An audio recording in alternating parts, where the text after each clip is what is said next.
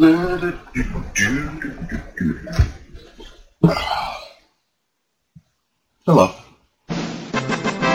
Welcome back to the Relatively Speaking podcast. We're recording on Monday morning. It is August 15th. I am Jared Mintz, your co-host. Joining me today and every other day that we record this award-winning, critically acclaimed, critically acclaimed, I can't even say it because it's so untrue, podcast, is Joseph Nardone. Joe, good morning. How's your morning going? I mean, we would have been critically acclaimed had you been able to speak at 8.10 in the morning. Hey, it's a it's a process. You live, you learn, and hopefully you get better along the way. So hopefully by next week we will be critically acclaimed and uh, what else did I say we were? Award winning? Yeah. All the above, man. We're, just the Mr. Robot of podcasts. Yeah, you know what? I hate that I haven't seen an episode of this season yet because, like, I feel like I got on that show last season and told everybody I knew about it and was like, "Oh my god, the show is the best show ever." And then, like four episodes in, I kind of just stopped watching, and everybody around me is like, "Oh my god, this is the best show ever," and I just I don't watch it. How how good is Mr. Robot? It's good. I mean, it's not, it's not literally my favorite show ever, and I think it's really good. I think it has holes and fl- holes and gaps and logic and stuff like that, but um, it's really, really, really good. By design, it's allowed to have gaps and logic because it's supposed to be a little messed up. Right. Yeah, I noticed that, and I kind of like that theme about it. Another thing that I liked about it was uh, the bad guy from Rookie of the Year, like the mom's boyfriend who was a complete jerk, was like the bad guy in season one of it, or at least up to the point that I started watching. So if you haven't seen Mr. Robot and you're like, why would I watch Mr. Robot? There's your reason. Or last week, for example, this isn't spoiling anything. The first 20 minutes of the show, they acted like it was Full House from the 19, like early 1990s house or Friday night sitcom TV. Really? Yeah, just they made your t- your your TV purposely not HD. They had some different kind of theme music in the beginning. It was all part of Elliot Elliot's um, mental ev- revolution, evolution, I guess, or de-evolution. So I, I can't say anymore because it'll spoil it. But yeah, it actually could have. It was a big risk what they did. It could have turned out really poorly. It came out pretty nice. There you have it. Let's make a seamless transition and talk about risk and iffy decisions and finish our conversation that we started last week on the New York Yankees and Alex Rodriguez. Uh, things escalated quickly in the Bronx last week when the Yankees and A-Rod kind of made the decision that A-Rod was going to be hanging it up at the end of this week. The Yankees said Friday would be Alex Rodriguez's last game in pinstripes, and after that he'd be a special advisor to the team. Again, we're recording on Monday, and uh, A-Rod is no longer a member of the Yankees, at least not on the active roster. Joe, how do you think the Yankees played everything out with A-Rod last week? No, pretty horribly. Um, Explain explain why, because I, I tried to leave out all of the details in that quick synopsis. yeah, so Aaron makes the announcement he's going to retire on a Friday. There's like I think what was there four games left or something like that, and basically you know normal practice regardless of where the team is ranked in the standings, that guy's going to get a four game run.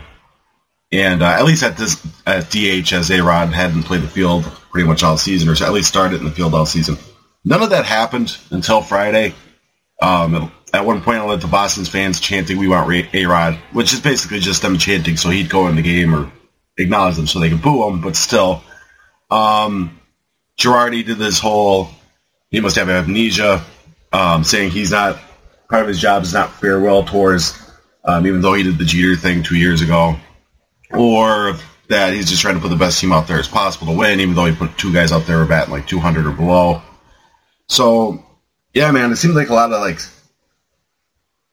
spite, bitterness, bitter, bitter type of maneuvers by the Yankees and Girardi. I think Girardi's falling on the sword for management here. I don't think he's acting alone. He's just the one that looks like the biggest doofus out of this whole deal. Yeah, I think you kind of nailed it on the head right there. Girardi took the fall for this, and it's unfortunate because, I mean, you don't really want to hear from the Yankee GM. You definitely don't want to hear from any spawn of Steinbrenner or any other upper management from the Yankees on why Alex Rodriguez isn't going to play. Uh, it's just, it was kind of weird that, like like you said, you know, we're, we're setting a date in a week. He's no longer going to be on the team. This is his last week. His last game's going to be this night. So when they made that announcement, you kind of thought, all right, great, we're going to get another, we're going to get at least a week of him playing, or not at least, at most a week of him playing, and he's finally going to get to play because for the couple months leading up to this past week, Rodriguez was in and out of the lineup, mostly out of the lineup, and you looked at the Yankees and you looked at them being sellers at the trade deadline, and you looked at them not really competing for anything meaningful, and you thought, all right, well, at least at least I'll let A Rod play this last week, so they can get rid of him, and it's all done, and we don't have to hear about whether or not he'll play because he won't be on the team. And then they didn't play him, and it's kind of hard to, to build a farewell tour, and obviously this was going to be a shortened farewell tour, and it wasn't going to be, you know, the spectacle that we've seen Mariano Rivera, Derek Jeter, and even David Ortiz to extent this year go through. It was just going to be a quick week of, you know, this is it. Goodbye at the end of the week. And we, we didn't get that. Instead, we got controversy. Instead, like you mentioned, we got a lot of spite. And the Yankees wound up looking pretty silly, especially when you have Girardi coming out and making statements like, this isn't going to be a farewell tour. We don't do a farewell tour. We're trying to compete. You know, all, all the things that you mentioned. It just it made the Yankees look kind of silly. The one thing that really rubbed me the wrong way, though, was the way everybody got kind of upset over A-Rod not being allowed to play and jumping to the A-Rod deserves better than this. And I'm not going to come out and be a shill for the Yankees. I'm really not. I can't. It, it just, I agree that they handled this wrong. It's just weird to me that so many people who killed A-Rod for the steroid use, for being A-Rod, who don't even like him to begin with, kind of piled on the Yankees here. And uh, he deserves better than this. I mean, a lot of people who were caping for A-Rod this past week didn't want him to return to baseball after his 2014 suspension. Now, I'm not saying we can't forgive and forget or that we can't move on or that A-Rod couldn't have been wrong then and been right here. It just, it felt weird to me all of a sudden to see everybody defending A-Rod this past week. What, what did you think of the reaction to, to everything that was going on? Well, that's what people do. So, like, a couple people figured all the Yankees make it for easier people to bash than A-Rod, even though it's it always seemed like a large percent of baseball fans did not like A Rod, so that's what they ended up doing. Um, I don't know necessarily if A Rod even deserved better. I thought it came down to how you would treat fans. You know, this is one of the greatest baseball players in the history of the sport, and you're just not going to let him get some at bats at the end. Um, and I thought the most absurd part of the whole ordeal was um, A Rod asking to start at third base in his last game, and Joe Girardi telling him no. And here you have a guy who at the time coming, like I know the Derek Jeter stuff is great, but at the time when he came to the Yankees, he was the best shortstop in the world, and he moved positions to third base to appease everybody. And um, he's literally asking to play that position because that's how he thought New Yorkers remembered him as. Um, and he was just told no. I know they got him in the game, to play. I think the right didn't they get him in the fields for a little? Yeah, they, they brought him in, in the ninth inning. They, yeah, took him out from DH to third base. Yeah, that like and that's like even a bigger slap in the face. That's like when you're a kid and you know you don't get in the All Star game all game during basketball. And there's seven seconds left and you're down twenty. They're like, here, go get some run. So thanks a lot, Joe Girardi. Um, I get what you're saying. Like people are hypocrites. Um, and this is they're really wrong. Uh, there's no other way. Like this would be like listen, I know he was super bad. It's like Kobe Bryant type of bad, but even worse. But that'd be like this would be like the Lakers shutting down Kobe all year last year, last season, and then like the last four games to go, he makes the announcement, and then them not letting him play the last four games. Except it isn't, and that's the thing that bothers me a little bit. Is we brought up Jeter throughout the last week too, where you know Girardi made the statement about we don't do farewell tours, and then they made the statement about we're trying to win and we don't want to play him because he doesn't help our chances of winning. But you played Derek Jeter the last season of his career, even though he hit you know 260, I want to say if not less. He was horrible the last month of the season, and he was still out there at shortstop playing every game. I don't like equating the two because A-Rod's not A-Rod anymore. And it seems like people kind of rush to... to Jared, it was four games. They're not making the playoffs. It's four games. Right, uh, but the, the point isn't that he's not good. The point is comparing him not being good to other all-time greats not being good because A-Rod's career hasn't ended the way other all-time greats' career has ended. You know, may, maybe the Kobe thing is a little close just because Kobe was really a shell of himself the last couple of years. But A- A-Rod hasn't been in the field at all this season for reasons beyond anything off the field. I right. mean, the guy, the guy can't move and hit at the same time. Uh, you want to play him for four games? I don't have. Not a, even. I don't even think it's the argument of four game. games. You you give him a couple at bats the three games.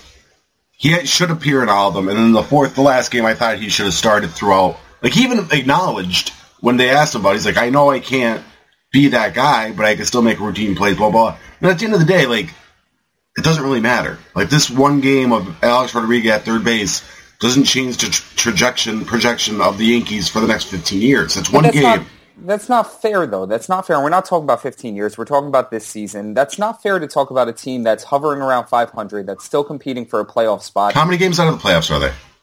Let's look it up. They're three games over 500 right now. That so sounds it's not like it's not like we're talking about the worst team in baseball. right. They couldn't give him five at bats over four games or six at bats over four games, But or we're not talking about the at bats. We're talking about playing the field. all right. So one game, they couldn't give the guy the third whoever the third baseman is a rest. You don't. You're not throwing games here. You're you're not throwing games. They're they're still competing. Anyway, I just what I was saying is I don't like the fact that we're comparing his career ending the way we. I think if Jeter was more lovable, your stance, and I know you actually like Jeter er, or A Rod, I think you would be a lot more one game guy than you're being now that they're in contention guy.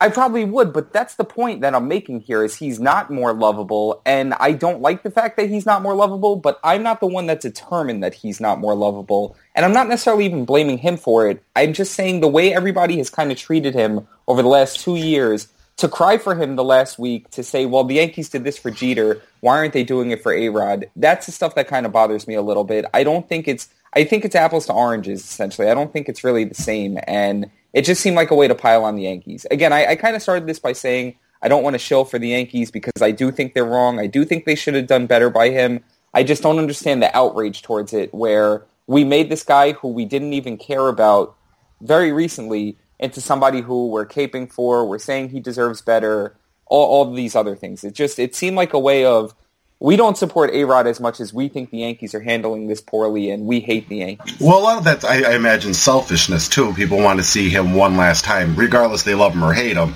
They want at least some closure. Do you know what I mean? Either way.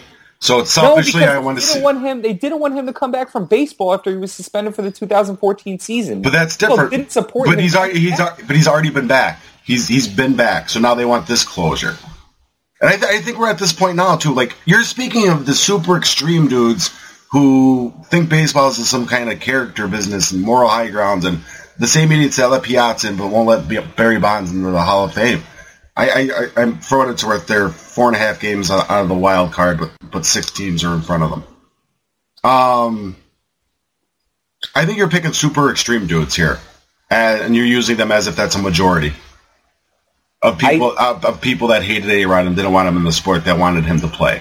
I don't think so. I don't think I'm picking extremes. I think a lot of people legitimately felt this way. I remember feeling like I was in the vast minority sticking up for him, rooting for him as a Yankee fan at the beginning of the 2015 season, and just saying he deserves to be in baseball, that he shouldn't be killed. Again, you know, I don't have any kind of numbers around me to prove this, but I feel like I was in the vast minority sticking up for him a year and a half ago, and now it's you know, the Yankees are dirtbags. How could they do this to somebody like A-Rod? That, that, that's all I'm you you you probably follow the wrong people on Twitter, and um, I feel like it's such a Donald Trump thing to say. I have no data to back this up, but I feel no. I I understand what you're saying. You probably, you follow way more New York people than I do. Um, just from I just know from last going back to last season, I kind of like I never I, I always liked A Rod. I, ne- I don't care about steroids at all. I don't care if they're lying about. I really don't.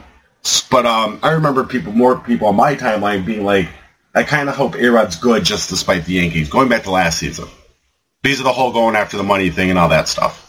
Right. And I think people, I think it's one of those deals. At least for the people I I noticed and I followed was like bleep the Yankees more than it was I like Arod. Do you know what I mean? Right. Well, that that's kind of what I'm saying too. Is that that's kind of what it felt like this turned into over the last week, and I guess it does make me a shill that it bothered me that that's what it turned into. It just it, it was just interesting, and it, wasn't just Twitter for me. It was Twitter, it was Facebook, it was talking to people. I Who just got talks such, to people? I know. I, I wish I didn't. I just got such a feeling that there was such angst against A Rod last year, and now all of a sudden he's the good guy and he deserves a farewell tour. I mean, I, I'm not saying any of this to rationalize what happened last week. I think it was wrong. I think it was crappy. I understood them not wanting to play him every day last week simply from the standpoint of if he's really good, we look really bad because we're saying we're trying to compete, and if this guy hits four home runs in a week, we look terrible for letting him go. But I just, I, I, it, it struck me weird, struck me weirdly the way that, that's still a terrible thing to say. Man. weirdly, It's Uh, tricky I- hard and deep. Shut up. I didn't like the way it played out, and I didn't like the way people ganged up against Yankees. But I'm, Yan- but I'm a Yankee fan, so of course I'm not going to like that. What I did like, however, was the Yankees bringing up Tyler Austin and Aaron Judge. Oh, yeah. weekend. That And was then fun. The, the first pair of teammates to go back-to-back home runs in their first career at bats. The Yankees knew what they were doing with this A-Rod thing. They did everything they could to put out the fire. They planned his last game the day before the 20-year anniversary of the 96 team. On Sunday, they retired Mariano Rivera's jersey. A-Rod who at this point? I, I think the Yankees did as good of a job as they could have burying this thing. But I, I mean, they, they should have played him. They should have this isn't going to matter in two years when he's on the Marlins anyway. it does. It doesn't matter today. Is the, is kind of the point I'm making by bringing up these other things. Is it doesn't even matter anymore. Well, it, it, could, it could matter because I don't like I don't know if A Rod's a beloved figure in the locker room or even liked or even respected an ounce, but uh, it's not ideal to you know put a player out the pasture that way. That's that famous and iconic in the sport. Like players notice these things. Yeah, they do. So I'm not saying I'm not. I'm not. I'm not going. I'm not making the assumption that like free agents are going to care. Like not. I'm not saying that. I'm just saying like guys might look at Gerard and be like, "All right, you're you're a Yankees shill. You're not here for us. You're here for them." right, yeah, and it's it's fair. And obviously, the Yankees are one of those organizations that obviously has a reputation for being organization over player. I mean, they make guys shave their facial hair still in the year 2016. So No Yank- hipsters on the Yankees. Right. So I mean, you know, the Yankees already have whatever going against them in terms of being a uh, organization with a stick in their behind, but the A-Rod thing In their over. Stranger Things. Goodness, uh, the A-Rod thing's over. We Yeah. don't have to talk about A-Rod anymore. Let's let's stop worrying about A-Rod and ask the question: Are you worried about the Olympic men's basketball team? No. You're not. Listen, over the last three games, they've only won by 10, 3, and three. You're not worried. Um, I, I, I'm going to point something out, and it's going to sound super absurd and ruin any chances I ever have of interviewing him. Um, We don't do anything like that on this show, so this is going to be a first. uh, Coach K is getting out coached in the Olympics. Um, this isn't like people like people are going, "Oh, this is a really bad roster." It's not. It's an it's like it's an oddly constructed roster, but there's still a ton of talent here. Way more talent than any other country competing. Um, he's just not like. All right, so yesterday Klay Thompson finally showed up, which helps a ton. Um, defensively, they've been a struggle. Um, it appears that they just plan on trying to out athletic people. Coach K is not really making any adjustments. A lot of the other international coaches have better idea of rotations they're going to use for a game as if, you know, they're a team. Coach K seems like outside yesterday when Harrison Barnes never played, it was like, hey, we're going to make sure everybody gets like 10 minutes here and 5 minutes there.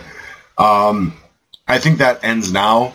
I also think the mindset, He's like, listen, Carmelo, people want to make fun of Carmelo.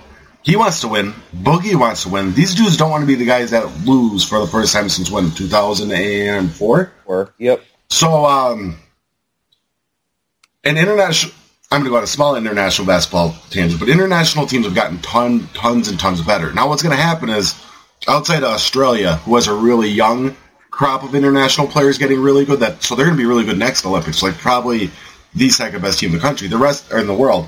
The rest of the international teams, Spain, Argentina, they're getting older, and they don't have a young crop to to um, come back to replace them. So this is going to be the last deep international or Olympics from an international standpoint with this many teams being as good. Because next Olympics, it's going to be Australia, United States, and maybe Croatia. Because Spain's going to be aged out, and um, so are a lot of the other. Uh, um, I'm blanking. Ser- Serbia is an interesting team. I mean, a couple of their better players are older, but they obviously have some younger guys in the NBA too. But I, I, I agree with you, and that was kind of how I felt going into these Olympics that America should dominate because some of the teams that have really given them a hard time have gotten older. I mean, we, we haven't seen them play Spain yet. Spain's obviously had their own struggles. Yeah, they, you could, they look old. Yeah, I mean they, don't have Marc Gasol either, you know, and they, they are older. But that, that's the thing is these teams that have been giving the United States a hard time over the last ten years have kind of gotten older. But at the same time, you have other programs that are getting that are getting better, that are competing at a higher level. I mean, we saw that that Australia game was really close. I mm-hmm. I was really worried that they weren't going to be able to pull that one out. And it's interesting because you look at this team and you think to yourself, they have another gear that no other team in this tournament has. But they just haven't been hitting it in these games. And when they do, they don't hold on to it long enough that they can't stave off these other teams. I mean, the France game looked like it was going to get out of hand in the third quarter when Klay started going nuts, but France climbs back in, in the fourth.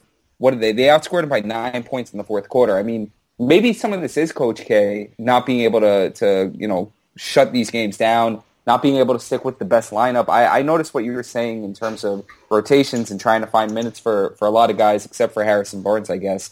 But some of his substitutions of taking out DeAndre Jordan and putting back Boogie Cousins or getting Kyrie Irving back in the game instead of Kyle Lowry, it's, I don't want to say it's head scratching because I just I don't think it's that serious. I mean, you're you're putting in all star level talent for all star level yeah. talent, but sometimes it looks like he's not even paying attention to the flow of the game and just worried about getting minutes for guys, and it kind of doesn't make sense to me. I mean, I'm not going to go out of my way to, to kill Coach K here, but no, that's what, not what I was trying to do either. No, I, I don't think you were, and I think you'll still be able to get the interview with him at some point. So try no. not to worry too much about it. I just um, think he's trying to appease the egos because promises were probably made. He's like Harrison Barnes doesn't look great today, not playing any at all yesterday. Do you know what I mean? Right. So all these guys, I mean, like people, like I understand they're millionaires and they live these great lives. They're sacrificing their free time to go do something we expect them to win, and if they lose, we hate them. Like this isn't a win-win for them. It's only a lose-lose, and then if they win, it's a whatever. Do you know what I mean?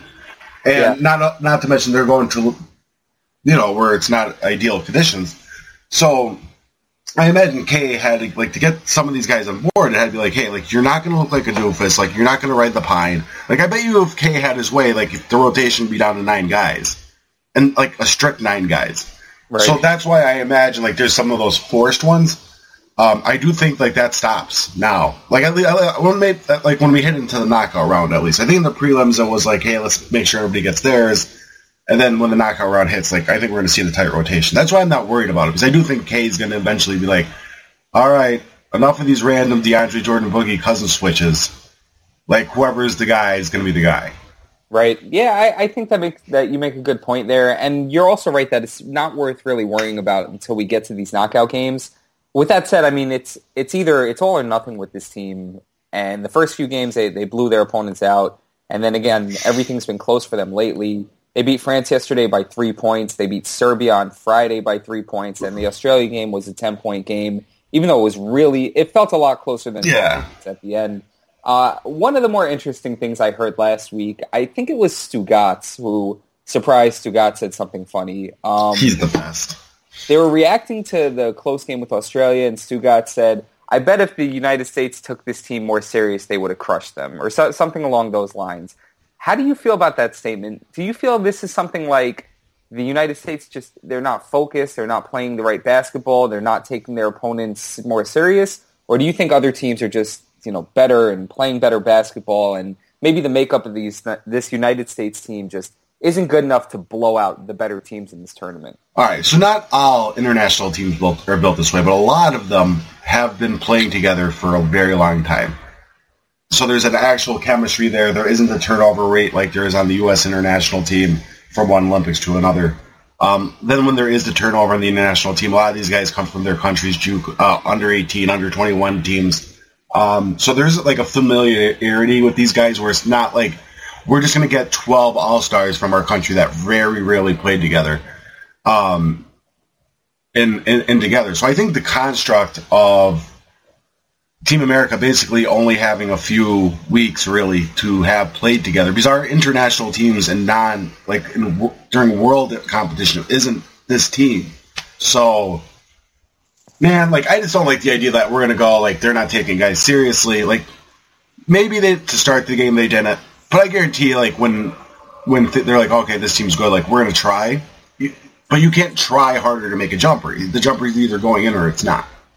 Right, and I don't I don't think like poor shot selection or poor defense or not following backdoor cutters. I don't think any of that stuff is a reflection of taking the team you're playing against less serious as much as it is the teams you're playing against are good and they're forcing you into uncomfortable situations. And that that's one of the areas where I would like to see Coach K make things easier for this team. I mean, I think that's why he's here to kind of make things easier for them to, to get the most out of them. I mean, obviously that's a coach's job, but offensively speaking, he's the one that's supposed to be making it easier for a team that doesn't have guys who can really space the floor, that doesn't necessarily have that one great facilitator who makes offense easier for everybody. I mean, Kyrie Irving isn't that. Kyle Lowry hasn't really looked like that at all. And then you have your wings who have kind of been ball stoppers in this tournament. So I just I, I think it's more the way this team is built. I think that was really a, a hot take from Stugotz, and I think I think Dan Le Batard treated him that way. I just I think the United States is at this point where they've been playing these teams for years now. They know which countries have, have programs that are really good programs that have players who have played in Olympics before, who are familiar with the territory, who have done this and excelled. I just I don't think it's the type of thing where they're not taking opponents seriously. No, and I mean like we're going to talk about him in a couple minutes, but like Carmelo Anthony clearly cares, clearly cares a ton about this, and I think it's a good thing. We'll talk about that, and then like you know, Boogie Cousins cares. He already his name's already been run through the mud for years because of the Sacramento mess. You know, he doesn't want to come home as bronze winning men's basketball boogie cousins. You know what I mean? So like they'll solely get the blame if they. Oh, it'll it'll be it'll be the worst. Like it'll, none, nothing will go hit Coach K. It'll be boogie cousins. It'll be Mello. Um, I think what we learned from this team's construction is they needed a, a selfless playmaker guy, and they were. I think K was kind of hoping Kyrie would morph into that, um, which he didn't, and it's fine because he's had good, really good games and really good spurts and stuff like that. I think they just realized they needed like a, a Chris Paul type of guy on the roster.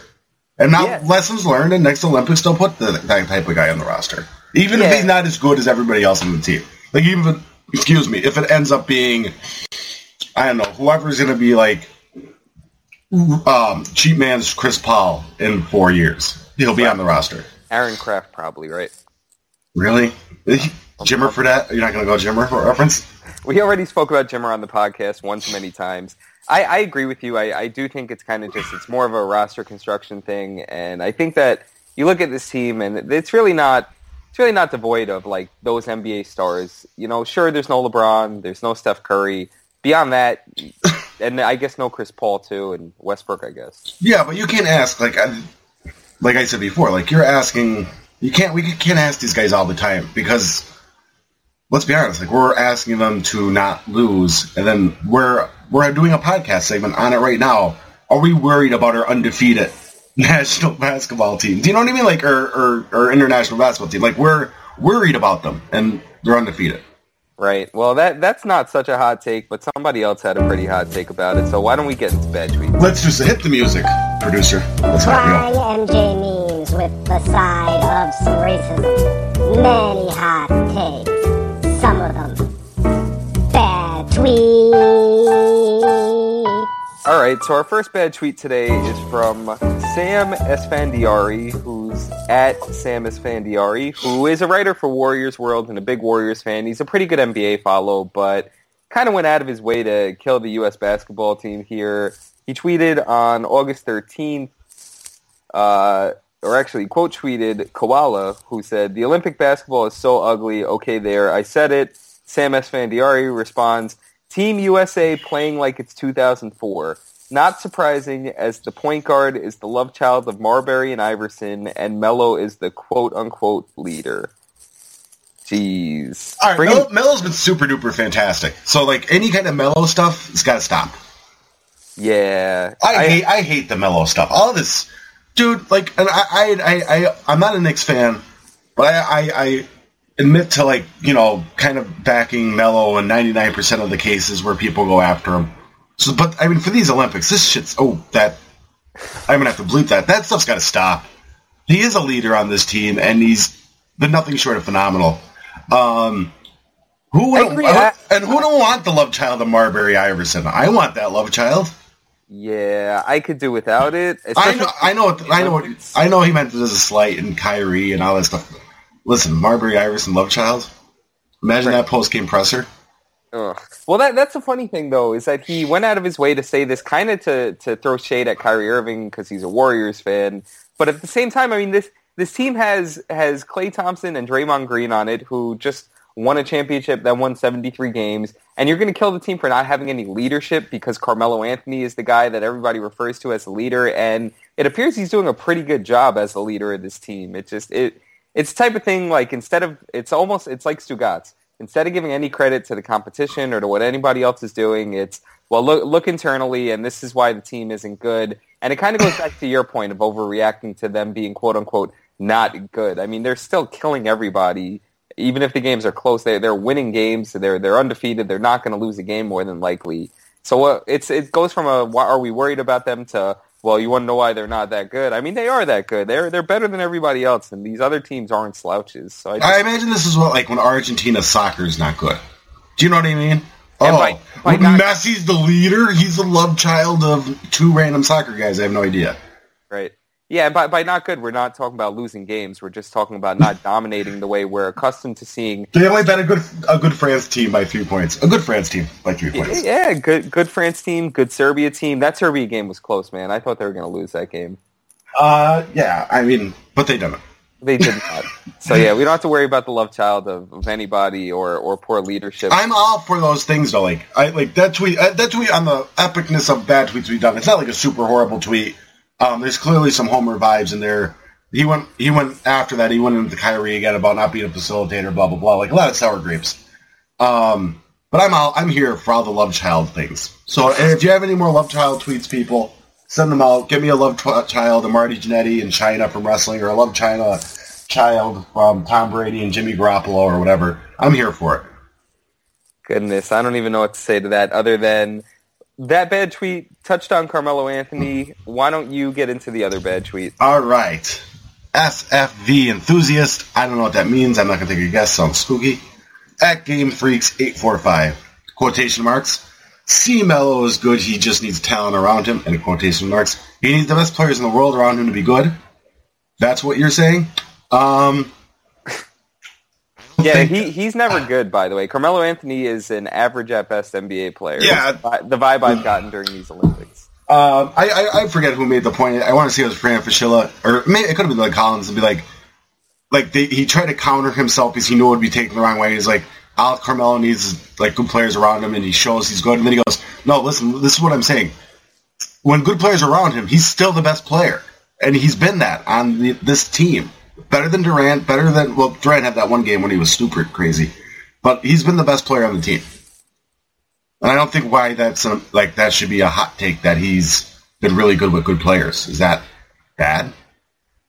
Yeah, it's it's really strange that we can't just look at it'd be like looking at LeBron in 2008 and being like, well, he hasn't won up to this point, so I guess you just need to put Olympic athletes around him in order to get the most out of him because now he's winning. I mean, he's a completely different guy. This is who Carmelo Anthony's been. This is who Carmelo Anthony's been on good teams also. It's just so strange that we treat it like like he's Clark Kent. Like during the day, it's he's this one guy, and then he goes to the Olympics, and it's oh my god, he's a superhero. Where did this come from? And that's kind of why I gave that pushback last week when you brought up Olympic Melo, and I got into that whole Durant thing being better. Eh, the Olympics are it's it's a good situation for players with their skill set. So that was why I kind of went, well, Durant does it better than Carmelo does. They both excel in this situation. They're both stretch big guys who are big enough to, to rebound and to, to play a little bit in the paint, but you're also putting opposing big guys on them where they could just take them outside and kill them with their speed and their perimeter skills. So the Olympic Games are catered to players like Carmelo and to Kevin Durant. The leadership thing is completely different, and it's something that Melo's evolved in as an NBA player. Last year, you really saw him took on a lot of the leadership aspects of the Knicks. Now in the Olympics, he's the oldest guy there. He's been there. This is his fourth Olympic Games. He's won two gold medals. Of course, he's going to be the leader and the go-to guy for what is it? Nine players who have never played in the Olympics Yeah. before that are on this team. It's it's just it's really strange that we can't just let Melo be, and we can't appreciate him for being good. We really we brought up Melo because we wanted to talk about his comments last week about if he wins a third gold medal, he would think that that's. I don't think he said better than winning an NBA It, it would help. It would help offset not winning one. Isn't that what it was? something along those lines. Yeah. He essentially said he's fine with his legacy, having win th- having won three gold medals, and that he won't consider his career a failure because he didn't get an NBA championship. That these gold medals kind of help make up for that. What'd you think about those comments? I thought he's. I thought in the. I think one, he's in the Olympic moment, so like you kind of have to realize that he's really caught up in being an Olympic Melo, and which is fine. And I do think like he would probably trade one of those in for another a, a title. But I think he realizes he's nearing end peak Melo, and that Cleveland and Golden State are probably leaps and bounds ahead better than well, probably they are leaps and bounds better than the Knicks. And that I think he's saying like, hey, like listen, I'm gonna have the most gold medals of any men's basketball player ever if he gets the third one, and that's not a horrible thing. And that's and he's not wrong. His resume is to read national championship at Syracuse, productive NBA career, no titles, three gold medals, became super great social activist dude. You know what I mean? And a, a lot of off the court stuff that will by now should have transcended him into a different kind of star. I don't I don't know why it hasn't. Maybe because people just don't like him. But he's done a lot of stuff off the court that should make him I don't know, kind of an important figure. But um, I think he's right. That I think we'll look back fondly on this and be like, I wish we appreciated the ride more. I hope so. I don't know that winning the Olympic golds, you know, winning a third at least, is really going to change his legacy all that much in terms of how he's perceived by basketball fans. In America, we just we put such a we put such a rings. We do. We put rings on a pedestal. I know, hate we, it. it. It's annoying. Who would you rather be, Charles Barkley's career or Robert Horry's? I I don't know. I see. Here's the thing. It doesn't matter to me. I'd probably want Charles Barkley's career because he made a lot more money and was an all star and was you know revered. But at the same time, I don't know what these players would prefer. I don't know. Actually, of course I do. Everybody takes the money. Everybody takes the spotlight. Nobody wants to be the seventh man or the the sixth man or even the the fifth best starter on a team if it means he'll win five championships and give up being an all-star player with all the endorsements and being the highest paid player on your team. Everybody chooses that that. You know, everybody that can at least chooses the the individual success over the team success, and it's understandable. I mean, this is your one chance to to really earn a career, and you're going to earn a career, and Carmelo has prioritized that.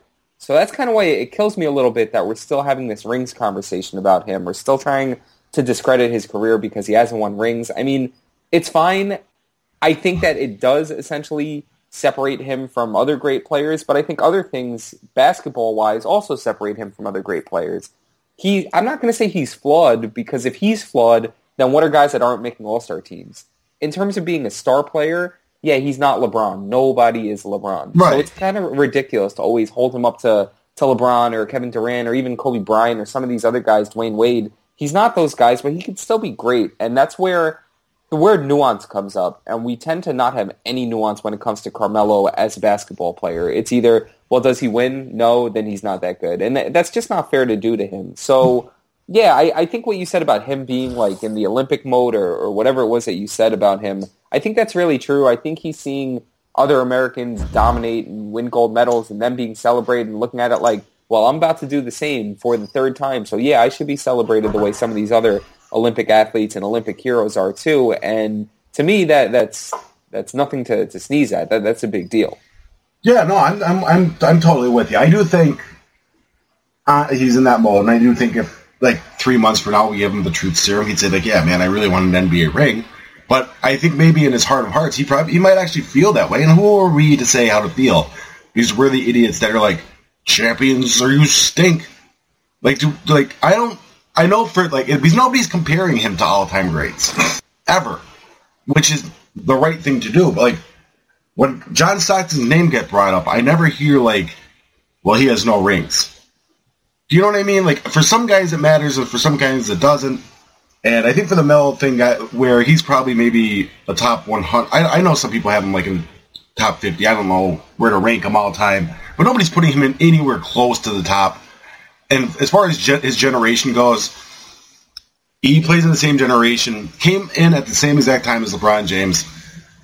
So, I mean, he's not going to walk away with any rings, and I think that's kind of okay. I think it's kind of Michael Jordan timing for maybe like a Patrick Ewing, or um, obviously the Houston Rockets got lucky because he retired at a certain time when they all hit their peak. But I'm not going to kill Melo for being in that moment and going, I really going to be happy if I have three gold medals. Like, what is he supposed to say? My life's a failure. Lala's, yeah. gonna, Lala's gonna divorce me. Yeah, we don't we don't really know the context of how those comments came out or, or what really provoked him to say that, other than you know he got an interview with Marc Stein and he was talking. About. How bad of a look would have been if he said he didn't care about the gold medals? How Right. how much would we have killed him? Yeah, I mean, it- but that's that's the other interesting point is that no matter what he does or says, he's always going to be brought up in a negative light. Yesterday, of all people, Phil Mushnick. wrote Oh, I, I don't know if you saw that. I hope you did. yeah. I hope most people didn't. I only saw the tweet. Carmelo's boneheaded three-point gesture doesn't embody Olympic spirit. Are you freaking kidding me? Like, no, no matter what he does, he can't win. Whether it's on, on or off the court, he just he will always be. I don't want to say hated because hate is such a strong word, but he'll be criticized for for everything he does, everything he says. When it's good, there's always going to be something bad to point out, and when it's bad, it's see, this is just who this guy is, and it's always bad with him, and the good isn't even that good. It's just.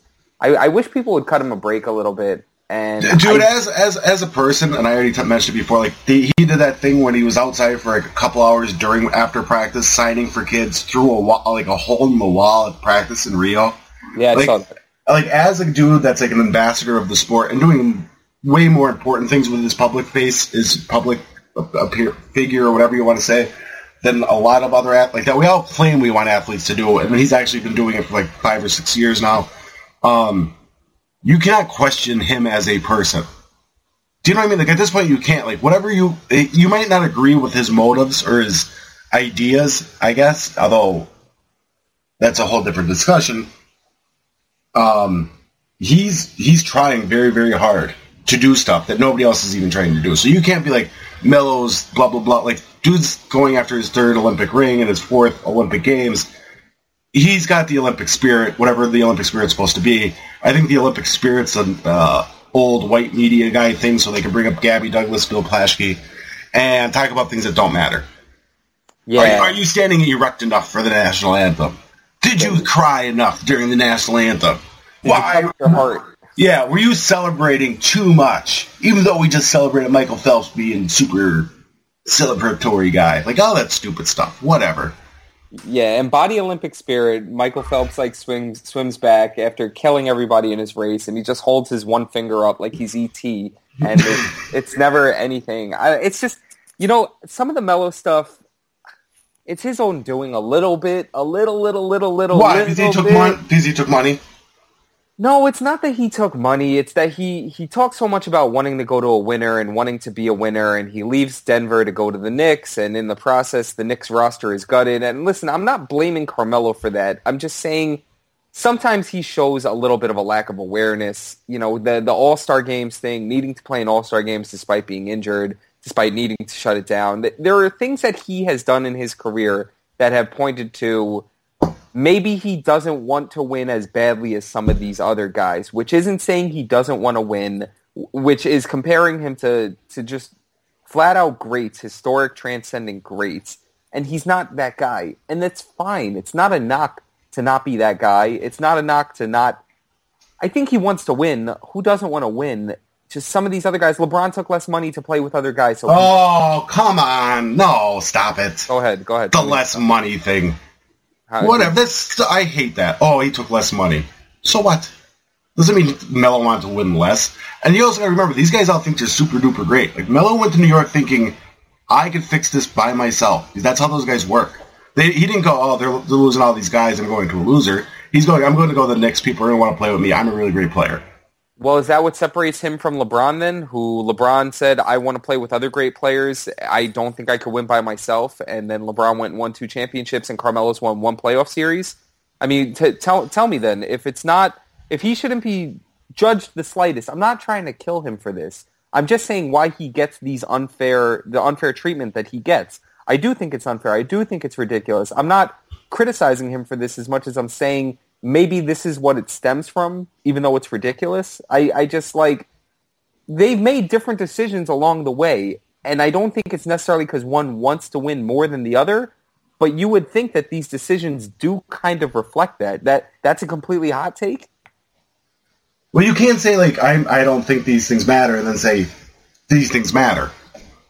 Do you know what I'm saying? Like, I- either they do they or they don't. I'm not saying they don't matter. I'm just saying I'm not going to kill him for it the way other people are. I just understand that this might be where people are coming from when they criticize him about it. Has other players that got max deals gotten better players around them than Melo? I don't know. I, I mean, didn't, didn't Dwyane Wade not take a pay cut when Bosh and, and LeBron went to, to Miami? they, they all took pay cuts. no, Wade didn't. Yes, he did. He, of course he did. That's why there's all this criticism about LeBron leaving him after he took less money. Oh, from yeah, yeah. Him. Yeah, He yeah. They all took. Oh no, no, you're right. You're right. Yeah. I apologize. LeBron just also took thirty million dollars a year. Whatever. Right, I'm not. I'm not. I'm never gonna say this guy doesn't want to win because he got the money he deserves under the collective bargaining agreement. It's not a he doesn't want to win. It's not a he doesn't want to win, and that's where this is like so extreme. Of course he wants to win. It's an other guys wanted to win more and No, no, because Melo got money he deserved. By not taking less doesn't mean he didn't want it more. It means this is money that's deserved owed to him because he's a really good player. Because LeBron chose a different route. You can make the argument that he chose the easier route by taking less money because he makes it often often uh, marketing and advertising anyway. But when you're prioritizing, do I want to take less money to win with other great players, or do I want to take more money? I don't think that's how they prioritize. I think, like I said, Melo goes, I'm Carmelo Anthony. I'm one of the best players in the world. When he went to the Knicks, people are going to want to play with me regardless. They'll take the pay cut, and I'm really good, and I can win with lesser players. What about in 2014 when he was a free agent? See, we're arguing about Melo, and I really don't like it because I'm not trying to be the one that's criticizing for it. I'm just pointing out things that I think have relevance. What about in 2014 when Carmelo's a free agent again and he has Chicago and Houston knocking on his door, willing to give him a lot of money? Instead, he chooses to go back to the Knicks because that's where there's more money, even though they're going to rebuild, and their rebuild will not be even close to complete until he's past his prime. So how come What's that's not why? So that's if he left, it'd be unloyal Melo, and now he stayed. He doesn't get the loyalty tag. He gets I just want the money tag. he does get the loyalty tag. It's but this isn't about that. This is a matter of prioritizing your decisions to put yourself in a better situation to win. In 2010, sure, maybe he thought he could have his cake and eat it too by taking the money in New York and potentially building a winner around him because he was still in his prime and he had plenty of time for them to try and make things better. But in 2014, when that boat is sinking, the ship is sinking, and this is his last big opportunity to grab a contract, and there are other good teams in better situations than the Knicks that could have given him a lot of money and put him in a better situation to win, and he chooses to stay in New York, you can't tell me that's the same as like that, that that's him doing what he deserves and that he still knows he's going to win. You can't tell me it's the same. You knew his chances to win were lower. I'm not gonna. I'm not. I'm not gonna be the guy that says if you're getting money that's owed to you and people are willing to pay to you, that means you're not prioritize, prioritizing winning. Okay, that's fair, and I'm not crushing him for it. I'm You just. I just heard you hit your hand on the desk. You're mad. I'm not mad at all. I put my computer down. I'm not mad at all. I again, I'm really not trying to come at this from a place of criticizing Carmelo for his. We should have did Joe versus Jared music before this. I know we, we should have debate, debate, debate. I'm not I'm not trying to, to kill Carmelo. I love Carmelo Anthony as a Knicks fan. I appreciate him coming back. I don't blame him for the team being a pile of garbage, a flaming pile of garbage. It's amazing we have a guy. I'm sorry, I just said we. It's amazing that we as New Oh, Yorkers, Simmons. we as New Yorkers and we as Knicks fans have a player like Carmelo Anthony in New York. Guys like him really don't come around that often. I just think if we're doing this thing where we're talking about priorities, priorities, priorities mean like one is really important, two is a little less important than one, and looking at the decisions he's made, winning isn't priority number one for him. And that's it's it's not a terrible thing. It's fine. It's fine. You're right. He's he deserves this money. He's owed this money. He should get this money. He's loyal for taking this money, even though we shouldn't talk about loyalty in sports. I just think it's like he's made his priorities clear, where other guys have made priorities clear as well, that winning was priority one over taking the biggest contract they could get. See, I'm not going to say money dictates their priorities. I'm going to say some of the guys. I, uh, I think some of these guys are dumb for not taking what's theirs. I, I do. I think under the collective bargaining agreement, if you're a max player, you're not taking max money. You're doing a disservice to your other basketball players because now you're viewed as exactly the conversation we just had. Your priorities aren't right. Even if you're a player that deserves max, max money, if you're not taking less, we're going to say you don't prioritize winning. So that, Yeah. so every time LeBron James doesn't take a max deal or whoever else max players are, and they take less, and then somebody else takes a max deal, we're going to say, well, that guy doesn't care about winning because he took a max deal. Or it's where you're taking the max deal too. You know, it's it's it, there's a lot of things into it, and this is why Carmelo gets criticized, and I don't think it's fair. I didn't mean to do this to criticize him. I'm just saying Tommy this D is is going to be all up in your mentions. I don't. Oh, um, why, why you got to do that? I'm sorry. Don't, don't, men, don't mention names like that on the show. Um. Anyway, I I hate the way Carmelo's been criticized over the last few days over this. I think it's great that he is so excited about winning gold medals and that he takes it so seriously. I think it's a great legacy. I think it's amazing that he's been around for these teams and that he's been a leader for this team that has so many great NBA players on it. So, yeah, that's that's all I got. Yeah. Happy. All right, we have to do absurd questions. Well, let's, I want to do one real quick Olympic thing before we go to absurd questions.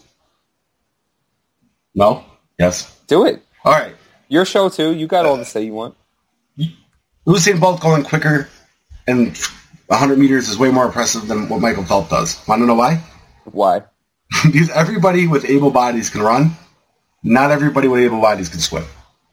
Yeah, but you have an advantage if your able body is built like Usain Bolt, and that's not Oh. to take anything away from him. All right, I'm gonna go. I'm gonna go like way off the beaten track here. Yes. There is a population of humans, not just in America, who have been purposely kept away from pools or can't afford to be by pools. So then the amount of people that swim is smaller percentage wise to the amount of people that can run. So there's more people qualified to, com- to compete to be the world's fastest man than there are people who can swim to be the world's fastest swimmer. It's true. Scientifically speaking, that is true. So I think it's more impressive, just based off sheer numbers. That's fair. I dig it. You know, I, I cannot debate the two. I really can't because I watch Michael Phelps and it's just like, it's ridiculous. It's incredible.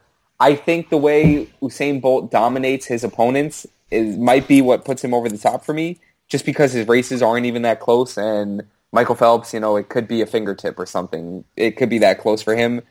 So yeah, maybe Usain Bolt is more impressive. I, I'm not sure. I I can't do that. I can't I can't like I can't I compartmentalize this where I watch these guys and I'm like, oh, they're the best at doing that. That's so impressive. They're the best at doing that. I can't look at it like, well, you know, what Simone Biles just did was way more impressive than what Michael Phelps did. I just I can't compare the two.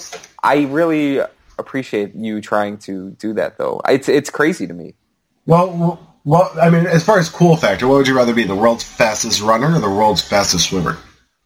I mean, I think being the world's fastest runner is more useful in everyday life. than But the being- world's fastest man title, right? That's like the That's most it. famous sports title, I guess, you, that you could have attached to your name. Because nobody goes, nobody calls Michael Phelps the world's fastest swimmer, and that's not actually like a cool tag Right. to have.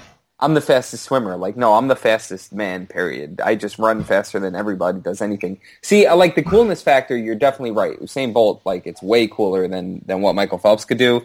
And what Michael Phelps could do is pretty cool, too. So I'm not hating on that. I just think to be able to outrun everything, like, I think back to the Muhammad Ali Superman cover. Like, yeah, Muhammad Ali knocked Superman out. If you were to try and equate that to, like, Olympics, you'd see Usain Bolt runs faster than, than Superman before you see Michael Phelps beat Superman in the swimming race. I mean, Superman might not even be able to swim. He might be one of those people you're talking about that can't swim. Yeah, like, you know, the Olympic water might be kryptonite to him.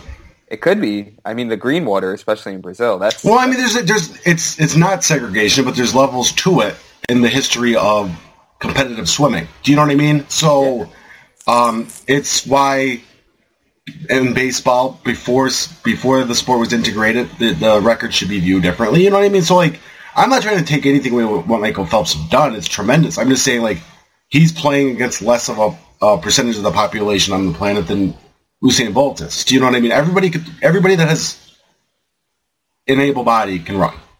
Not everybody that has an able body even knows how to swim. Yeah, no, you're right. That, that's a really good point. I, I dig it. I dig it. I don't know which is more impressive. They're, they're both just amazing. Again, I kind of think just because Usain Bolt kills everybody else that he races, maybe he's a little bit more impressive. But Phelps being able to do what he's been doing for as long as he's been doing it, I mean, that's just that's incredible. Have you watched him swim during the Olympics? Oh yeah, and then I noticed like all those. I guess they're what are they leech marks on his body? they're uh, I don't know. They're like suction cups. I think like he puts suction not physically. He puts them on while he trains or something, and they leave those marks. Yeah, so yes, it weird. essentially similar to, to leeches. I think. Yeah. Yeah, That, that's my that's my uh, expert analysis on Michael Phelps. What's your expert analysis on Ryan Lochte being held up at gunpoint after Yeah. uh, the other night? Rio, woo! IOC with the horrible look denying it, denying it. Did they really? Yeah, they said that they uh, that they said that it never happened, and then Ryan Lochte called his mom, and his mom went on the record, and then I don't know if they I I haven't checked, but I don't know if they've released a statement since then. But in the beginning, it was all denials, like as if this story wouldn't get out. They're apparently the incompetent villain in the Scooby Doo TV episode. They're really bad. They're not having a good run this summer, even though they're making so much money. Well, that's the thing. Like, it's like there's been pretty bad things that have happened, and like that kayaker supposedly hit a sofa during an event, and this Ryan Lochte thing. Um, people mostly forgot about the fact that like guys are living in literal poop. Yeah. Yeah, it's not pretty. No, and you know what's gonna stink is like when we when when all the nations leave and all those issues are still there and none of the eyes are no longer on it. It's just gonna get worse. Which is not which is a non-sports topic, but uh, yay Rio. Yeah, Olympics. It's it's almost over. It's been a lot of fun. It's been a lot of fun for America too because we've just we've been so good at so much of it. I I'm really enjoying the and I mean this from a sports standpoint. I'm really enjoying the women's beach volleyball. I really hope that Kerry Walsh Jennings and Abby Ross can take home the gold. They've been ridiculous to watch. The the gymnastics has been pretty can't miss because the U.S. is just running away with everything for the most part. And the the swimming's been a lot of fun for both the men and the women. Ha- What have there been any other sports that you've been trying to pay attention to other than the main ones in basketball that we just discussed? No, I've been uh, the beach volleyball for the same reasons. Um, it took me a second to realize that. Uh, what's the other one? Kerry Walsh's old partner named Missy. Missy May- Missy, May-Treanor? May Trainer. Yes, her. I, it took me to realize, uh, like, I didn't realize she was out of the sport. They were so super popular, like eight years ago, twelve years ago, whatever it was. That Right. shows how longevity, how long she's been in there. So beach volleyball. Um, I like doing the swimming in the hundred meter. Like the hundred meter has always been my favorite event. Um, gymnastics I like a lot. Pretty much everything. Like I got caught watching U.S. in a water polo game yesterday, even though they were already eliminated. They couldn't adva- advance past pool play. They were playing Italy. I watched the whole thing for some reason. Um, it wasn't very exciting, but I watched the whole thing. And uh, that's about like I mean it's whatever's on. Like I'll watch the basketball stuff. I don't go searching for anything unless it's going to be a, a named person like Bolt or Phelps or uh, any of the U.S. Women's Olympic uh, people. Katie, uh, blanking on her last name, the swimmer. She's a- Ledecky. yeah, she's a beast. Like I'll turn in special for her.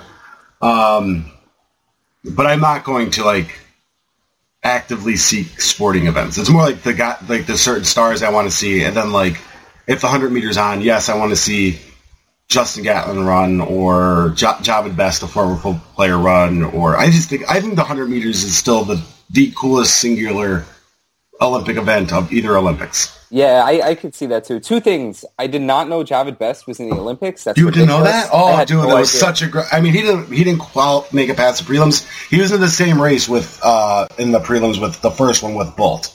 Really? Wow. I might have to go back and catch that. I liked him a lot, uh, especially fantasy football. Second thing, and I'm really sorry we didn't get to talk about this more today because they deserve more attention.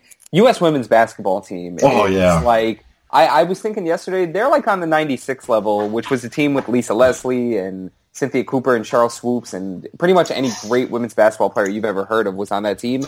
This team is just insane. They are so ridiculously good. I mean, no one, no one comes close to U.S. women's hoops, but this team is like, watch this team. If you get upset watching the men's because there's very, very little team cohesion and they just, they play a little sloppy, the women are not sloppy. They are incredible. They are just, wow, you have to watch them. All right, we're running short on time. Let's do some absurd questions. Hit the music, fake producer. It is time for the absurd questions portion of the podcast. Absurd questions. All right, I'll go first. All right, go. Um, my bad question. Yeah, my it's, that was a Freudian slip. My third question is bad. You ready? swap them. It could be absurd tweets and bad questions. Um, you ready? I'm I want I want you to hit this like you're a detective. I want a dead serious answer because I don't have one. All right. Why does Donald Duck wear a towel when he comes out of the shower when he doesn't wear any pants to begin with?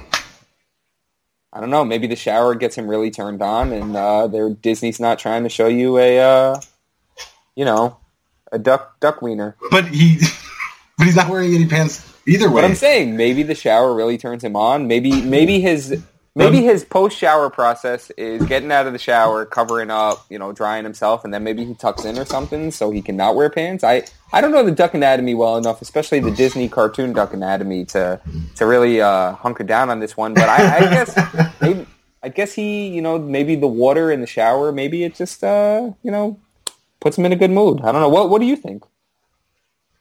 I, I just think it's bad creative choices by the people in charge of Donald Duck. Well, I mean, yeah, that's a real answer. Obviously, I mean, they probably don't even probably doesn't even have genitalia. He's a cartoon. Whoa! he probably doesn't. You're calling out Donald Duck's manhood. Does he have children? I mean, we know Goofy's got kids. I don't. I, I, I, I this the question was spurred on to me by watching Mickey Mouse Clubhouse the other day, and it wasn't a Mickey Mouse Clubhouse episode. We ended up watching something else, and it was an older Donald Duck cartoon. And he came out of the shower, like he entered the shower, you know, with that top part on but no pants. Takes the top part off, and then he comes out with the towel around his waist, and I'm like, that makes no sense. Can we just say we're talking about a duck taking a shower? Right. Well, this is called absurd questions. Like I could have come here and asked you something normal.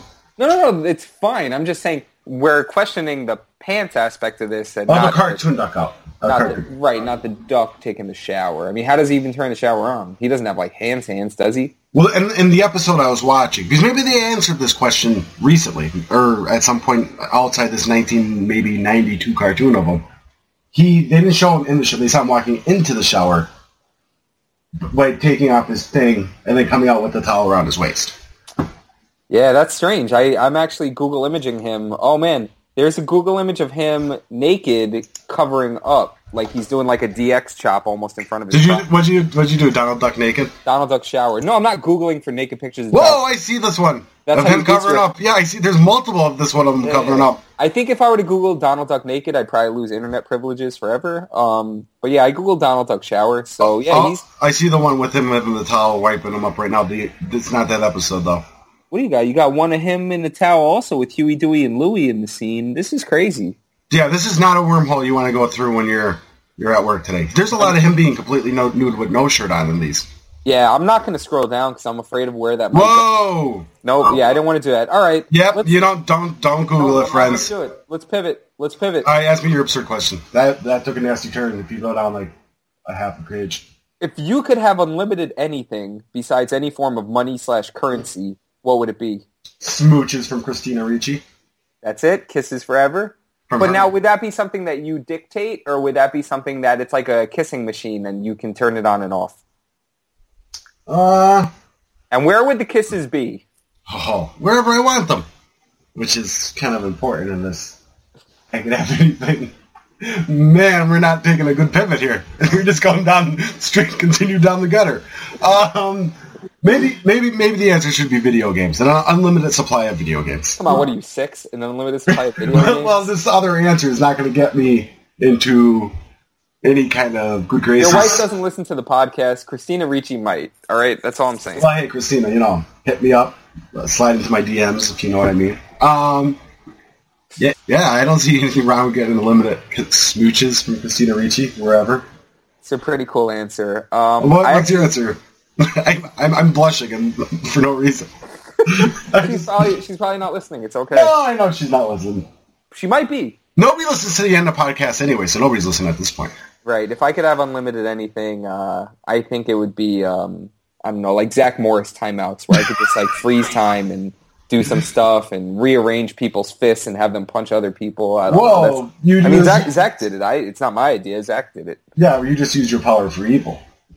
Uh, You also pick something that's not real. Christina, Chris, What if I am at a Trump rally and I get somebody to punch Donald Trump in the face? That's not evil. Go on about Christina Ricci. Well, at least no. I'm just saying, like you, you picked a non-real actual thing. At least like Christina Ricci's kisses are real. Like they could actually happen. Like Zach Morris take timeouts don't actually exist. Christina Ricci kissing you doesn't exist either, buddy.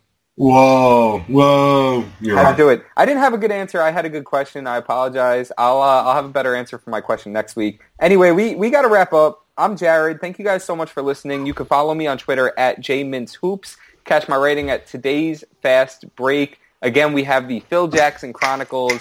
Last week was an interesting one as it highlighted Derek Fisher getting fired and uh, a lot of finger pointing at millennials. So all you millennials that listen to the podcast, Make sure you check out the Phil Jackson Chronicles. Again, I'm Jared. Follow me on Twitter at Hoops. Thank you guys for listening. Joe, tell the good people where they could find you. Uh, on the Twitters at Joseph Nerdon. Today's fr- uh, fast Yeah. break. You you killed it. You ruined me. And today's Jason you. Pat loves us. Yep. And uh, Google us, but not Donald Duck naked.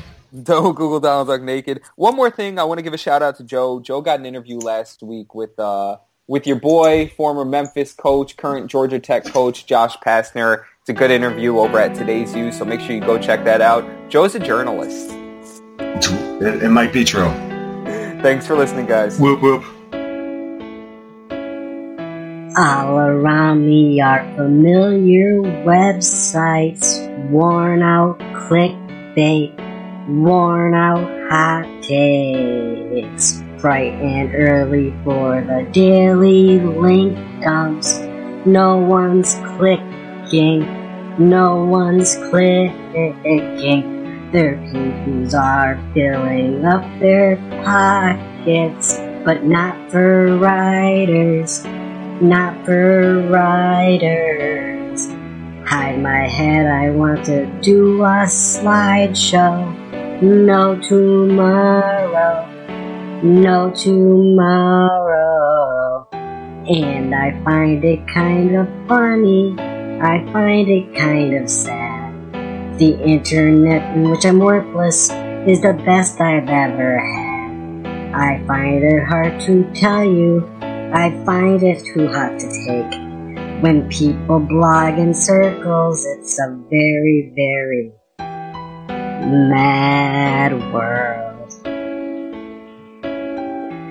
Mad World.